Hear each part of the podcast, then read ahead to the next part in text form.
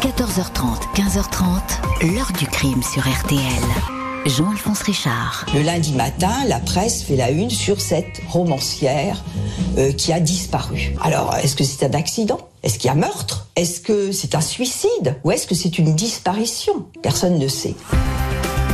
Bonjour, quand la reine du mystère se drape dans son propre mystère et devient le personnage central d'un vrai fait divers.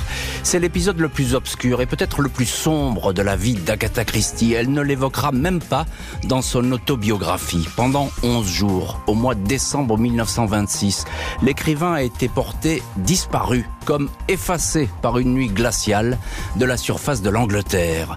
L'enquête policière va employer les grands moyens pour retrouver Agatha Christie. Les journaux de Londres vont se déchaîner comme jamais.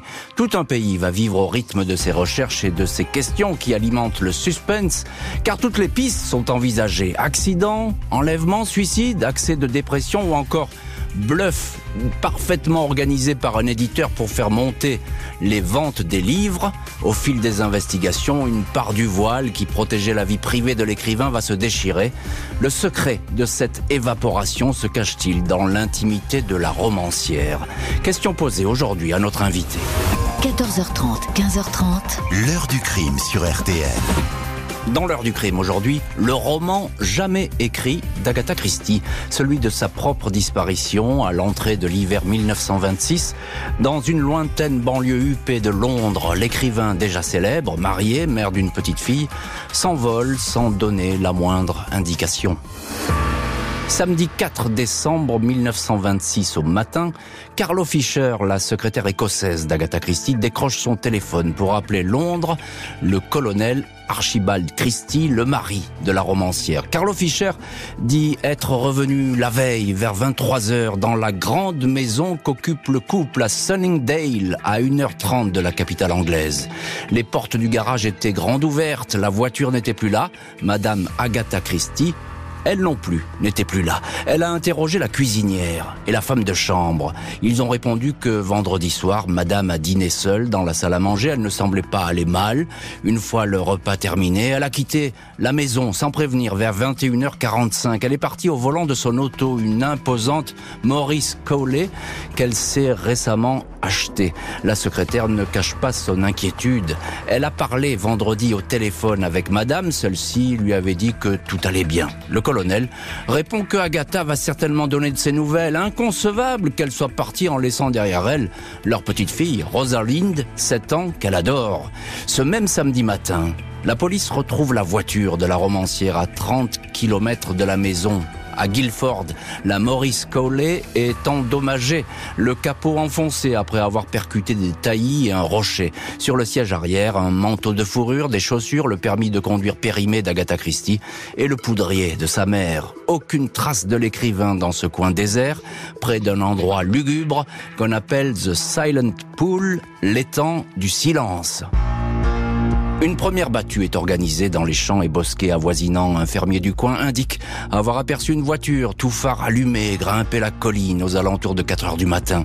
On craint que Agatha Christie se soit perdue, soit tombée volontairement ou pas, dans les nombreuses mares et étangs du secteur. Une poignée de policiers, rejoints au fil des heures par des villageois et de plus en plus de curieux, fouillent samedi et dimanche la végétation et les points d'eau. Le colonel Christie et le commissaire Kenward, chef de la police du Surrey, pour la thèse de l'accident survenu par une nuit glaciale. Le mari va même emmener sur les lieux le fox terrier d'Agatha pour tenter de retrouver sa piste en vain. Lundi 6 décembre, 48 heures après la disparition, la photo d'Agatha Christie, 36 ans, s'affiche à la une des journaux londoniens. La presse n'a pas perdu de temps pour s'emparer de cette histoire qui concerne la femme écrivain la plus en vue du moment. Son dernier livre en date, Le meurtre de Roger Ackroyd, s'arrache dans les librairies. Il y a dans cette affaire tous les ingrédients qui ont fait le succès de ses romans. Mystère, suspense, épilogue incertain. Les journaux publient le témoignage d'un fermier, lequel certifie avoir vu une femme un peu folle se tenant près de la voiture. Elle grelottait et se tenait la tête dans les mains. Récit impossible à vérifier, mais qui accrédite la thèse d'une personne désespérée, de quoi faire émerger le spectre du suicide? Le colonel Christie garde le silence face à la meute des envoyés spéciaux. Elle ne devait pas avoir plus de 5 ou 10 livres sur elle, pas de quoi aller très loin, répond-il simplement. L'étang du silence est inspecté, on fait même venir une pompe pour le vider. Les journaux estiment à 500 les policiers mobilisés pour battre la campagne. Un avion va survoler la zone, mais pas de traces d'Agatha Christie. Et voilà donc pour ces premières heures, ces premiers jours de la disparition d'Agatha Christie, on va voir dans les chapitres suivants de l'heure du crime que bien des mystères, des lettres, les secrets d'une vie de couple vont apparaître. On va passer tout ça en revue. Attachons-nous pour l'instant à cette nouvelle qui fait l'effet en, Angleterre et même dans le monde entier euh, d'une déflagration. Bonjour Béatrix de l'Aulnois. Bonjour. Merci beaucoup d'avoir accepté aujourd'hui l'invitation de l'heure du crime et d'être dans le studio de l'heure du crime. Vous êtes journaliste, ancienne rédactrice en chef adjointe du magazine Marie-Claire et puis auteur de ce livre, Les mille vies d'Agatha Christie aux éditions Texto. C'est un véritable régal. Euh, je conseille à tous nos auditeurs parce que on, on lit la vie d'Agatha Christie de A à Z euh, avec tous ces mystères et tout ce qu'on ne sait pas. Et effectivement, dans ces mystères, il y a cette disparition. Il y a quelque chose de frappant dans votre livre, c'est que vous ouvrez votre livre, c'est-à-dire la vie d'Agatha Christie, par cette histoire de disparition, qui est très détaillée d'ailleurs. Vous avez fait une bonne enquête là-dessus. Pourquoi vous, d'un seul coup, la disparition? Elle a déjà 36 ans à cette époque, elle est déjà connue Oui, mais c'est vraiment l'acte fondateur de l'Agatha Christie euh, écrivain. Parce que pendant 11 jours, sa vie conjugale, comme vous l'avez dit, va être à la une de tous les journaux. Et cette jeune femme, qui était une jeune femme très timide, qui était incapable d'affronter un public, euh, elle ne va hmm. jamais s'en remettre. Elle va jamais s'en remettre Non. Et, et, on va voir pourquoi, d'ailleurs, elle ne va jamais s'en remettre. Parce qu'effectivement, il va falloir euh, plonger dans les méandres de cette cette vie intime de ce couple pour mieux comprendre cette affaire. Alors, on en reste là à cette disparition qui est pour le moins troublante. Tout le monde s'en empare tout de suite. Hein Elle disparaît le vendredi, le lundi, c'est la une des journaux. C'est un événement national hmm. et même international parce que euh, même aux États-Unis, euh, on commence à en parler, en Europe, euh, partout.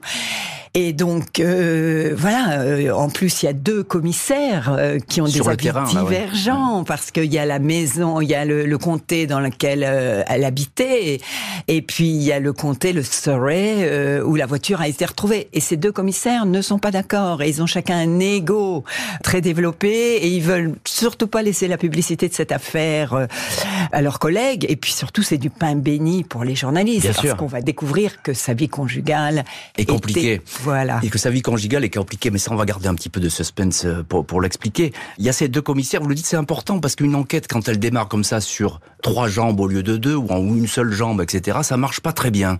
Et ces deux commissaires, vous l'expliquez dans, dans, dans, votre livre, effectivement, euh, ils ont deux thèses, hein, c'est ça? Il y en a un Oui, il y en a un euh, qui est persuadé qu'elle a mis en scène sa disparition, et l'autre qui, qui est sûr qu'elle a disparu, qu'elle a glissé dans un étang et qu'elle est, qu'elle est morte noyée. On peut penser aussi, et c'est une thèse qui va se développer dans les journaux, à un coup d'édition. Parce qu'il faut le dire, à cette époque, elle est, elle est connue. Hein, euh. Oui, elle est connue. Elle en est à son septième euh, roman, mais elle n'avait pas besoin de ça. Elle n'avait pas besoin de cette publicité. Elle s'en serait d'ailleurs très très bien passée. Hein. Euh, elle vendra pas plus après. Et puis surtout, elle ne sera plus la même. Vous savez, plus jamais elle donnera une interview aux journalistes. Elle se méfiera toujours des questions indiscrètes jusqu'à la fin de sa vie. Et dans ses livres, Poirot se plaindra toujours des journalistes qui racontent n'importe quoi et de la police brouillonne qui cherche des indices au lieu de s'attacher à la psychologie du ah oui, coupable. Donc il y a un petit coup, Parce euh, que c'est ça qui est important pour elle. Le petit coup de pied de Lelanne qui passe hein, après cette affaire. Comment est-ce qu'elle se déroule, Béatrix de Laulnois, ces, ces, ces recherches sur le terrain? Il y a beaucoup de monde tout de suite. Ah oui, il y a un monde fou en fait. Il y a beaucoup de volontaires qui arrivent. Euh, et puis, vous savez, l'Angleterre, c'est comme ça. Euh, mais il faut dire que c'est une région qui est... Moi, j'y suis allée à la même époque Mhm. Euh, c'est une région. En plein hiver, hein, Voilà. Euh, mois de décembre, à l'époque où elle a disparu, la nuit tombe à 4 heures de l'après-midi, donc les recherches, ça peut être fait que le matin. Et euh, il y a des ronces, il y a des, des étangs partout, il y a de l'eau, des rivières, etc. Et c'est très compliqué. Donc il y a des tracteurs qui sont arrivés, il y a des plongeurs, on a vidé les rivières avec des filets, et on n'a jamais rien vu apparaître. On n'a jamais rien vu apparaître, et c'est inquiétant d'ailleurs parce que il y a cette voiture qui est accidenté. Donc on peut tout imaginer. Hein, c'est du suicide au pur accident, même à l'enlèvement. Voilà. Mais enfin, il y a un policier, un jeune policier très excité, qui a dit que seul les taillis avaient empêché la voiture de tomber dans une carrière de craie, juste en contrebas. Et c'est cette carrière de craie qui est la clé du, du mystère. ah oui, c'est ça. Donc c'est cette carrière de craie, il faut la connaître déjà. Hein. C'est dans une petite route. Elle l'avait repérée l'après-midi même. Elle l'avait repéré, donc on n'en dit pas plus pour l'instant. Euh, alors un mot tout de même sur le couple que forme Agatha Christie avec le fringant colonel Archibald Christie. On va voir que c'est une histoire compliquée, mais en l'état, euh, c'est un couple qui a de l'argent, euh, Beaucoup d'argent. De la prestance. Oui. Et une très belle maison. Oui. Lui travaille à la City et elle, euh, ses romans commencent à lui euh, rapporter beaucoup d'argent. Lui est un passionné de golf, donc ils ont déménagé dans un endroit où il y avait un très beau golf. Ils ont acheté une très grande maison qui leur convenait pas beaucoup. C'était, elle disait que c'était une suite du Savoy posée sur une grande pelouse. Savoy, c'est le grand hôtel. Hein, oui, voilà, c'était le grand hôtel de Londres. Elle, elle aimait les cottages. Elle, elle aimait. Plus discret. voilà, voilà, voilà, quelque chose. Ça lui convenait pas du tout. Et puis c'est une maison qui portait malheur en fait, hein, parce qu'il y a trois couples qui l'avaient euh, habité avant. Il y en avait un qui avait divorcé, il y avait un autre qui était mort, et le troisième avait perdu toute sa fortune. Ah oui, et, là les journaux, je crois aussi, vont s'intéresser à ça. Hein. Ils vont, bien se, ils vont se demander est-ce qu'il n'y a pas la malédiction de la maison, c'est ça? Absolument, absolument. En plus, il l'avait appelé Styles euh, du nom de, du premier roman qu'elle avait qu'elle avait écrit, euh, La mystérieuse affaire de Styles. Donc il y avait tout, il y avait et dans ce, premier roman, il y avait les journalistes qui étaient à la grille du jardin et qui euh, étaient à l'affût de tous les indices, la police qui les empêchait d'entrer. Voilà. Agatha Christie, vous l'avez dit, elle est déjà célèbre, elle, elle vend beaucoup de romans, c'est, elle est vraiment à la mode, hein. on, aime beaucoup ce qu'elle fait, etc. Il faut dire qu'elle a révolutionné le genre euh, du roman policier. Oui, tout vous à savez, fait. avant, c'était, avant elle, c'était des romans policiers très littéraires qui faisaient 800 pages, les livres de Wiki Collins avec des fantômes, des histoires très compliquées, très littéraires, ou bien alors c'était des histoires épouvantables, genre Le chien de Baskerville de Conan Doyle, avec une bête monstrueuse qui dévorait ses proies euh, dans la nuit. Elle, elle en a fait des romans courts, 200, 200 pages, pas plus, des phrases courtes, pas de mots compliqués, pas de références politiques, comme ça, ça pouvait être traduit dans tous les pays du monde entier. Et puis la Grande Guerre était passée par là, les Anglaises avaient eu le droit de vote, donc c'était des héroïnes euh, indépendantes, euh, follement amoureuses, follement jalouses, souvent richissimes. C'était des espèces de contes de fées pour adultes, et elle disait qu'elle voulait juste donner à ses lecteurs l'occasion de passer un beau moment au coin du feu. Et ils vont sans doute passer un bon moment aussi, peut-être pas au coin du feu, les lecteurs, en écoutant euh, cette histoire euh, de la disparition d'Agatha Christie. L'enquête sur le terrain se poursuit sans relâche, celle sur la vie privée de la reine du suspense. Mercredi 8 décembre 1926, cinq jours après la disparition, la police ne dispose d'aucun indice précis pour savoir où pourrait se trouver la reine du roman noir, morte ou vivante. Les jours et les heures précédant son départ précipité de la maison de Sunningdale sont étudiés de près. Mercredi 1er décembre, la romancière s'est rendue pendant deux jours à Londres. Elle était accompagnée d'une amie qui n'a rien remarqué d'inquiétant ou de troublant. Les deux femmes ont fait du shopping dans les grands magasins, ont acheté des cadeaux de Noël. Agatha Christie a passé la nuit et dormi au Forum, un club féminin de la bonne société. Le lendemain, elle a rencontré son éditeur pour évoquer son prochain roman intitulé Le Train Bleu. Elle lui a assuré qu'elle se remettait à l'écriture, travail interrompu à cause de la mort de sa mère qui l'a beaucoup marqué. Le vendredi 3 décembre, dans l'après-midi, quelques heures donc avant sa disparition, elle a pris le thé chez sa belle-mère. La petite Rosalinde était avec elle. La belle-mère explique que Agatha était encore très perturbée par le décès de sa mère, survenu dix mois auparavant. Elle était, selon elle, habitée par de sinistres pensées. Agatha Christie apparaît ainsi en pleine dépression, de quoi alimenter les spéculations, attirer les journalistes qui font le siège du manoir de Sunningdale, tout comme les indiscrétions qui se succèdent. Il est rapporté que le vendredi 3 décembre, au matin, jour de la disparition, la romancière et son mari se seraient disputés lors du petit déjeuner. Les domestiques ont entendu des éclats de voix. Il est encore établi qu'avant de prendre le large, Agatha Christie a écrit trois mystérieuses lettres. L'une a été postée le samedi 4 décembre. Elle était donc encore vivante et adressée à Campbell Christie, son beau-frère. Ce dernier l'a lue Mais il ne se souvient plus de ce qu'elle disait. Il l'a jetée. Il n'a conservé que l'enveloppe. La deuxième a été déposée dans la maison de Sunningdale à l'attention de la secrétaire Carlo Fischer. Elle l'a remise tout de suite à la police. Elle refuse d'en parler aux journalistes, mais on sait toutefois que dans ce courrier, la romancière lui demande d'annuler un séjour de week-end dans le Yorkshire et indique qu'elle ne peut plus rester dans la maison avec ces mots énigmatiques. C'est injuste, trop injuste. Je n'ai jamais rien fait de mal. Pourquoi faut-il qu'il m'arrive une chose pareille? J'étais si heureuse. Une troisième lettre était destinée au mari, mais il l'a brûlée. La vie intime de la disparue intéresse la presse. Le ménage, en apparence parfait, que formaient les Christie, ne l'était pas autant que cela. Il a même été question, il y a quelques mois, de séparation, de divorce. Le mari venait d'avouer à son épouse qu'il avait une maîtresse à Londres, une certaine Nancy Neal. Puis il lui avait juré que cette aventure était terminée. Il n'aurait pas tenu parole. Il n'en faut pas davantage pour que le colonel Archibald Christie apparaisse comme un suspect. On va jusqu'à le soupçonner d'être derrière la disparition de son épouse et peut-être même de l'avoir tuée. Jeudi 9 décembre, le mari s'explique dans les journaux. Il évoque une disparition volontaire. Il dément la dispute du petit déjeuner, regrette les ragots colportés sur sa personne. Je n'ai pas besoin de vous dire que le suspense et l'incertitude sont terribles, conclut le mari. Suspense et incertitude partagés par les policiers par l'opinion, par la presse, par les volontaires qui continuent à battre la campagne anglaise pour retrouver la romancière. On avance toutefois et on sait que Agatha Christie, à l'aube de cet hiver 1926, eh bien, elle ne va pas très bien. Béatrix de Laulnoy, vous êtes aujourd'hui notre invitée dans l'heure du crime journaliste et auteur de ce livre, Les mille vies d'Agatha Christie aux éditions Texto. Et évidemment, vous consacrez tout un très long chapitre à cette disparition elle va pas bien. Ça, euh, désormais, on le sait au bout de quelques jours d'enquête, on sait que, sûr, bien que ça se passe pas bien. Non.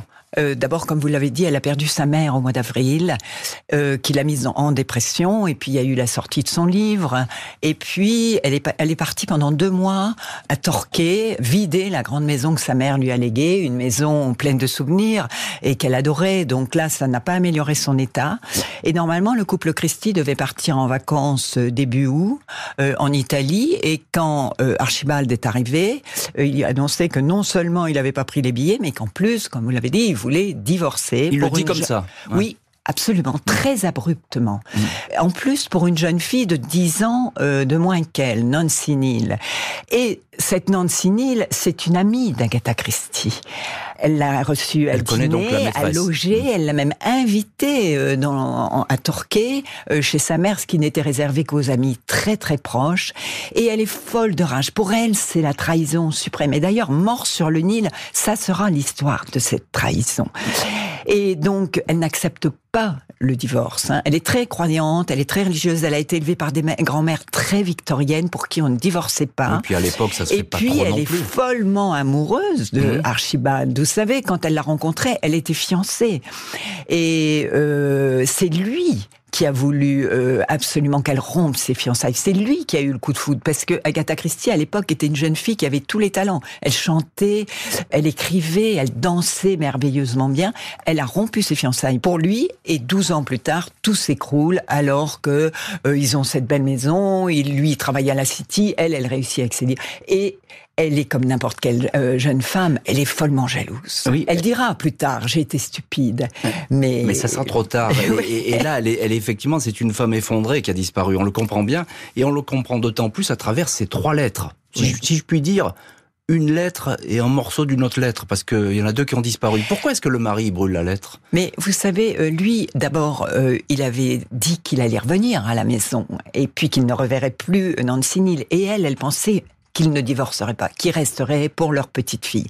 Et donc le matin du 3 décembre, elle pensait qu'il allait l'accompagner. Elle avait réservé donc un week-end dans une station thermale du Yorkshire à Beverley, et elle pensait qu'il l'accompagnerait. Et au petit déjeuner, il lui a annoncé que non que finalement tout était fini avec lui, qu'il avait re- revu Nancy et que il ne l'accompagnerait pas et que d'ailleurs ils allaient se fiancer, Nancy et lui, euh, le soir même.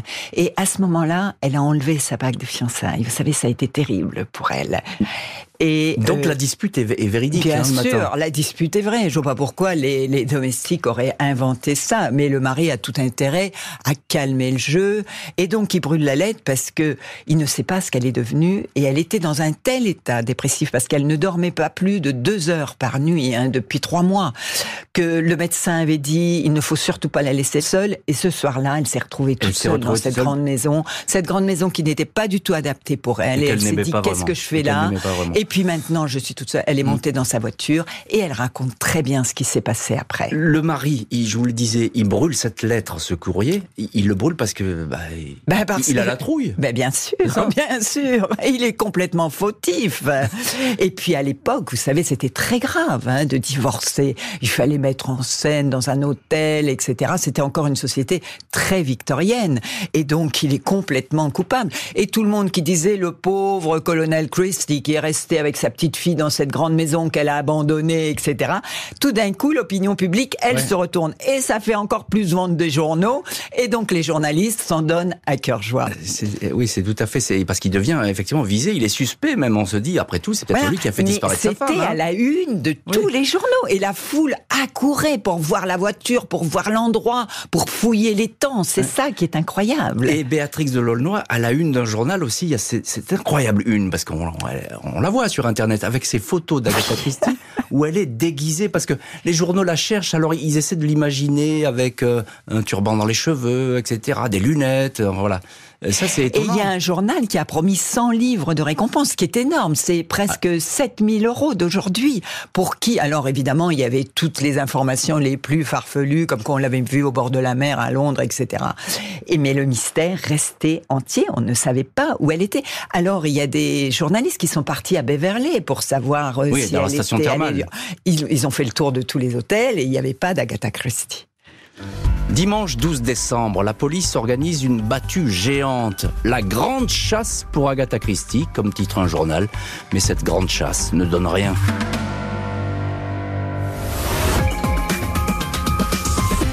Elle pensait pouvoir se dissimuler au mieux. Ce qui est absolument fabuleux, c'est qu'on a publié pendant des jours sa photo dans la presse. Personne l'a reconnue, enfin jusqu'au moment où quelqu'un quand même s'est décidé à faire le lien. Sur ce plan-là, elle a vraiment réussi son coup, hein, se, se cacher vraiment dans la foule. Dans l'heure du crime, aujourd'hui, l'affaire Agatha Christie, le 3 décembre 1926, la déjà célèbre romancière, 36 ans, a brutalement disparu. On soupçonne le mari infidèle derrière ce mystère, peut-être un meurtre. Après neuf jours d'incertitude, un signalement va tout changer. Dimanche 12 décembre, deux musiciens de l'orchestre de jazz qui se produit à l'Hydropathique Hotel d'Arrogate, une ville thermale au nord de l'Angleterre, à 6 heures de train environ de Londres, contactent la police. Ils affirment qu'une cliente, arrivée sans réservation il y a une semaine, ressemble étrangement à la romancière disparue. Elle dit s'appeler Teresa Neal et vivre en Afrique du Sud. Le lendemain, un commissaire vient traîner à l'hôtel. Il juge crédible le signalement donné de la cliente de la chambre 253, invisible ce jour-là. Mardi 14 décembre, le colonel Christie débarque en personne à l'hôtel. Il guette la sortie de la cliente de la chambre 253. Il l'aperçoit enfin à 19h30 c'est bien son épouse, Agatha Christie, mais celle-ci ne semble pas le reconnaître. À un client de l'hôtel, elle le présente comme son frère. La nouvelle se répand. Au journal local, le Yorkshire Post, le mari assure que Agatha souffre de perte de mémoire et d'identité totale.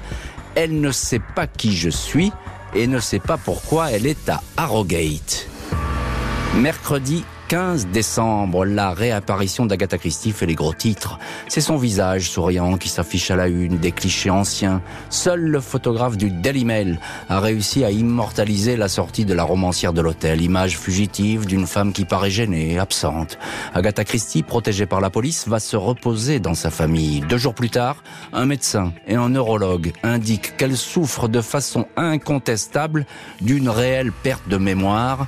Pour sa santé, il faut lui épargner toute anxiété et agitation.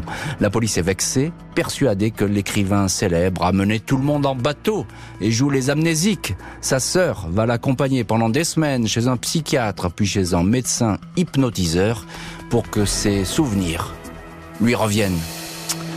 Et ces souvenirs vont effectivement lui revenir, euh, en tout cas en partie, et on va voir comment et de quelle manière. Mais dans le chapitre suivant, là, on est à la résolution finalement du mystère à Agatha Christie. Même si Béatrice de, de Laulnoy, vous êtes journaliste et vous avez consacré un livre, Les mille vies d'Agatha Christie, et notamment à cette affaire, au fond, cette réapparition, même si elle est heureuse, elle est vivante, Agatha Christie, donc on ne peut que se réjouir de cette issue, euh, c'est pas vraiment un épilogue. Parce qu'on ne sait pas pourquoi, on ne sait pas ce qui s'est passé. Non, ce qui est très curieux, c'est que elle a choisi pour s'inscrire à l'hôtel le nom de la maîtresse de son mari, Ben oui. pas le prénom. C'était Nancy Neal et elle s'est fait appeler Teresa Neal. Mais vous savez, elle était victime. En fait, il faut remonter un petit peu avant dans les Downs. Donc, elle était dans cette voiture en état dépressif grave, hein, comme elle disait, et elle est montée tout en haut. Elle a lâché le frein et elle est lâché la voiture vers une carrière de craie. Pour se suicider. Bien sûr, vous savez, euh, quand on lâche les freins à minuit euh, dans cette colline qui est un endroit épouvantable en plein décembre, c'est qu'on a envie de faire un geste fatal. Et heureusement, il y a un taillis qui a arrêté, mais ça a provoqué un choc. Elle était déjà épuisée et le choc a provoqué un trouble euh, qui est très très rare, mais bien connu en psychiatrie, qui s'appelle une fugue amnésique dissensionnelle. Ça, c'est le terme médical, évidemment. Voilà, voilà, voilà. Et euh, qui se déroule en deux phases. Il y a la première phase où vous perdez conscience de votre identité et la seconde phase où vous construisez une nouvelle identité et vous pouvez vivre parfaitement sous cette nouvelle identité. Et elle, elle expliquera que donc elle s'est construit cette identité. Elle voulait partir en Afrique du Sud avec sa fille euh, à cause de ce divorce. Et puis euh, elle a, elle a, dit qu'elle arrivait d'Afrique du Sud à l'hôtel, et puis elle a donné le nom de la maîtresse de son mari, ce qui prouve bien qu'elle était d'une Oui. jalousie et qu'elle ne pensait qu'à ça et, et à, à- à ses fiançailles, et- etc. Et que c'était ça qui l'a perturbée complètement. Et donc les journalistes vont, vont- vont- ne vont jamais la retrouver puisque c'est pas le même nom. Et c'était un grand hôtel, vous savez, un grand hôtel thermal. Hein. Euh, moi, j'y suis allée. D'abord, c'était une petite chambre parce qu'elle avait pas beaucoup d'argent, donc elle avait pris une Oui, petite elle avait chambre. quelques économies sur Et elle. puis, euh, c'était des couples plus ou moins qui se retrouvaient, etc., dans cet hôtel. Donc, le secret était absolu, en fait. Encore, encore une question, Béatrix de Laulnoy. Les policiers, ils y croient pas? Non. à cette thèse de perte de mémoire. Ils disent, ça y est, ça c'est le mensonge total, elle est en train de... Oui, bien sûr. Et dans le- les farines. parce que le commissaire de Harrogate, dans le Yorkshire, téléphone à son collègue du Surrey en disant Je crois bien qu'on a retrouvé Agatha Christie dans un grand hôtel d'Harrogate. Et l'autre ne, ne veut pas. Et il continue ses recherches le lendemain. Il continue à fouiller les étangs. C'est ça qui est incroyable. Eh oui, ça ne peut pas être elle, et en tout cas, elle dit n'importe quoi. C'est ce que pense une partie des policiers qui ont l'impression d'avoir été roulés dans la farine, d'avoir été bernés et d'avoir été abusés. La romancière garde le silence sur ces 11 jours de disparition. Aucune envie d'en parler. Elle ne va faire qu'une seule exception. 16 février 1928, Agatha Christie fait paraître un long communiqué dans les pages du journal Daily Mail. La romancière n'a cessé d'être accusée d'avoir mis en scène sa propre disparition. Elle tient à mettre les choses au point. Elle raconte que depuis la mort de sa mère, elle n'allait pas très bien. Elle affrontait également des problèmes personnels sur lesquels, écrit-elle, elle ne s'apesantira pas. J'avais alors le moral au plus bas. Je voulais en finir avec la vie, concède-t-elle. Elle raconte avoir roulé la nuit sans but. Elle a songé à se jeter dans la Tamise, mais y a renoncé. Elle est ensuite arrivée dans ce coin de campagne, près de l'étang du silence, où son auto a percuté un obstacle. Elle s'est retrouvée étourdie, dans le blanc le plus total, ne sachant même plus comment elle s'appelait. Elle dit s'être retrouvée à la gare londonienne de Waterloo, puis à l'hôtel d'Arrogate, sale et couverte d'échymoses. Agatha Christie raconte encore qu'à l'hôtel, elle lisait tous les jours des articles sur la disparition de cette Madame Christie et pensait qu'elle était morte. J'étais frappé par ma grande ressemblance avec elle, que cette Madame Christie soit moi ne m'est jamais venu à l'esprit. J'étais Madame Teresa Neal, ressortissante d'Afrique du Sud. La romancière indique que les médecins sont peu à peu parvenus à lui faire retrouver sa mémoire et son nom. Et dans cette heure du crime, on retrouve notre invitée Béatrix de Laulnoy, journaliste, auteur du livre Les mille vies d'Agatha Christie, qui est sorti aux éditions texto. Alors ce communiqué du Daily Mail, il est peu connu. Euh, vous le reproduisez in extenso d'ailleurs, il traduit évidemment euh, dans, dans, votre ouvrage. Euh, c'est important parce que finalement, ça donne la clé de beaucoup de choses. On peut la croire ou ne pas la croire, Agatha Christie, mais en tout cas, euh, c'est un témoignage qui est très précis. Vous savez, c'est quelqu'un qui ne mentait pas. Et je vois pas pourquoi elle aurait menti dans, cette, dans ce cas-là. Elle avait été accusée d'avoir organisé un canular par euh, un explorateur qui avait créé un faux enlèvement en lui. Mmh. Et il avait dit, mais Agatha Christie, ça a été la même chose l'année dernière. Et donc ça, son sang n'a fait qu'un tour. Et elle a voulu... Il a fallu euh, qu'elle réagisse, c'est ça? Oui, elle a réagi. Elle a donné un communiqué à son agent qu'il a fait publier dans le délai et ce qui est curieux, c'est que euh, personne n'a jamais voulu vraiment croire. On a continué à dire qu'elle avait organisé avec sa belle-sœur, la sœur de son beau-frère, qu'elle s'était retrouvée à Londres et que c'était vraiment quelque chose pour euh, énerver son mari, le rendre jaloux, etc. Euh, en parlant de la vie privée, de sa vie privée dans, dans le public. Ce qui est totalement faux, en fait. Je ne vois pas pourquoi on ne la croirait pas. C'est tout à fait logique. Peut-être parce qu'il y a ce côté euh, euh, somnambule presque. Parce qu'on c'est difficile à croire de quelqu'un qui se retrouve en pleine nature, dans un coin perdu euh, près d'un étang lugubre, et puis se retrouver ensuite dans une gare londonienne couverte de boue. Elle dit d'ailleurs dans son communiqué, elle dit qu'elle se demande pourquoi on l'a pas arrêtée, parce qu'elle était complètement sale et griffée, etc. Oui, oui, oui. Non, le plus étonnant, c'est qu'elle elle s'est retrouvée sous l'identité de la maîtresse de son mari. Et elle raconte qu'elle était très heureuse en s'appelant Madame Teresa Nil et qu'après, elle n'a plus jamais retrouvé cette paix qu'elle avait connue pendant ces 11 jours où elle avait changé d'identité.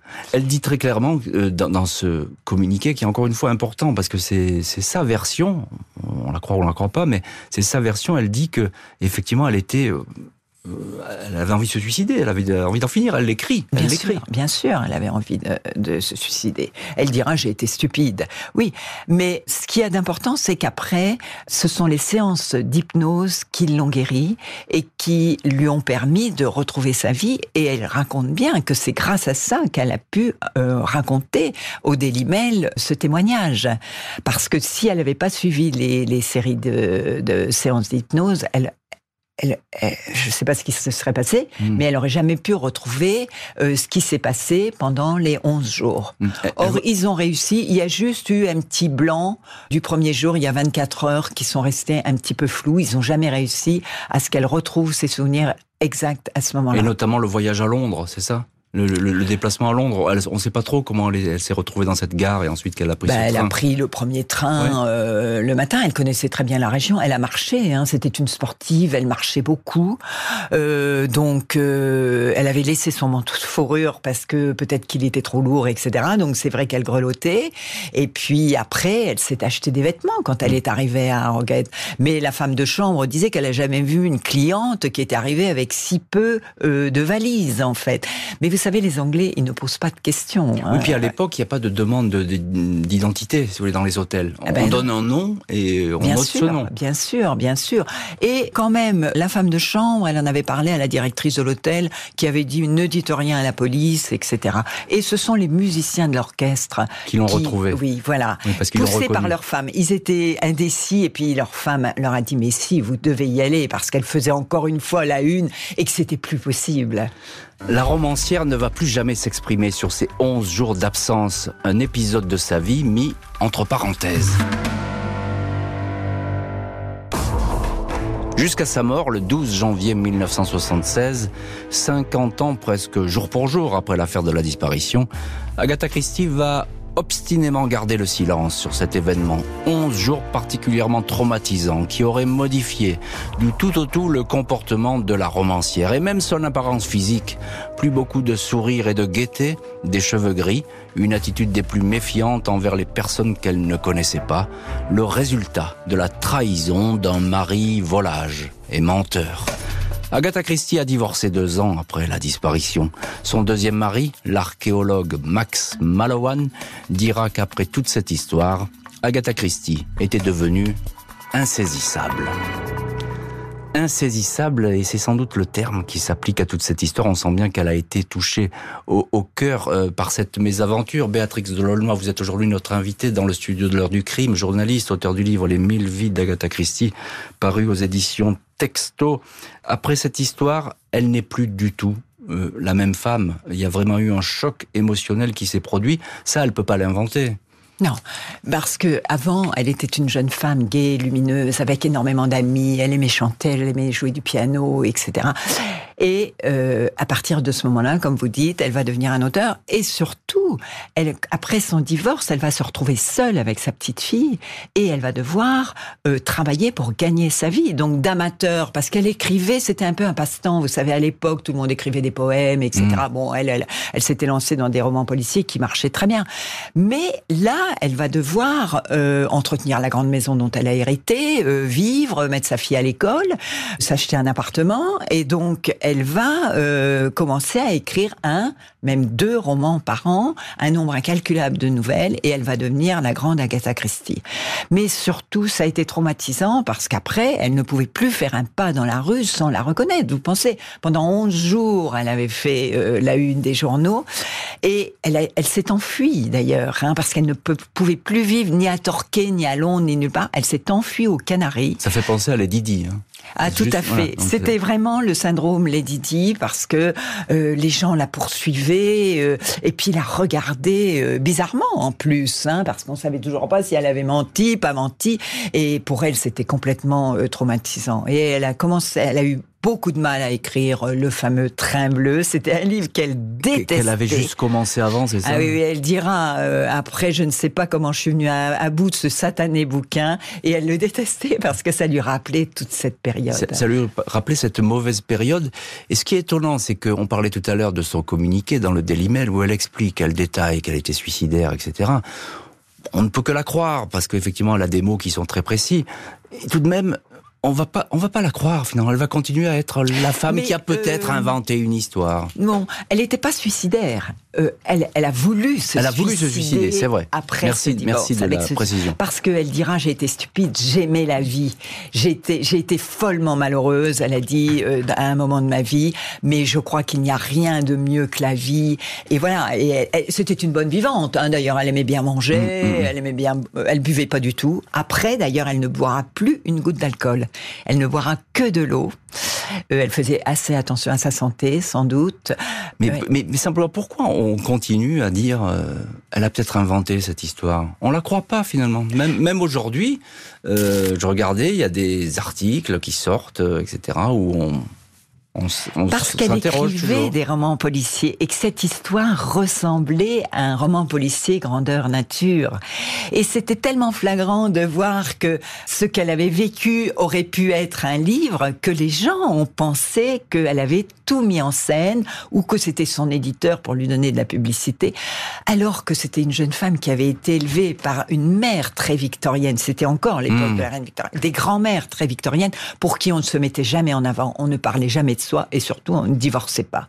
Et elle était vraiment timide parce qu'elle ne voulait pas devenir écrivain au départ. Elle aurait voulu être pianiste et à 16 ans elle était à Paris.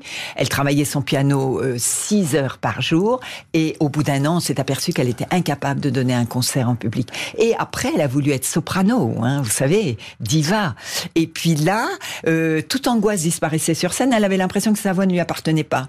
Et puis finalement elle n'avait pas une voix aussi euh, assez puissante pour être de, de, pour devenir diva. Et la caractéristique d'Agatha Christie, c'est le culte de l'excellence.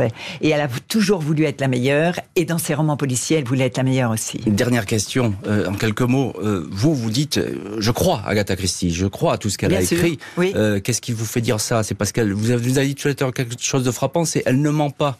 Oui, elle ne ment pas et en plus, c'est totalement logique. Euh, puisqu'elle n'aurait pas pu aller chez son amie Nanouatz, puisque les trains ne concordaient pas, alors que là, elle raconte qu'elle est montée dans sa voiture, et ça concorde avec ce qu'on dit les domestiques, donc il n'y a aucun souci à se faire là-dessus. Elle a levé donc elle-même le voile du mystère sur sa propre affaire. Merci beaucoup Béatrix de Lolnois d'avoir été aujourd'hui l'invité de l'heure du crime. Merci à l'équipe de l'émission, Justine Vignot, Marie Bossard à la préparation, Boris Pirédu à la réalisation. L'heure du crime, présenté par Jean-Alphonse Richard sur RTL.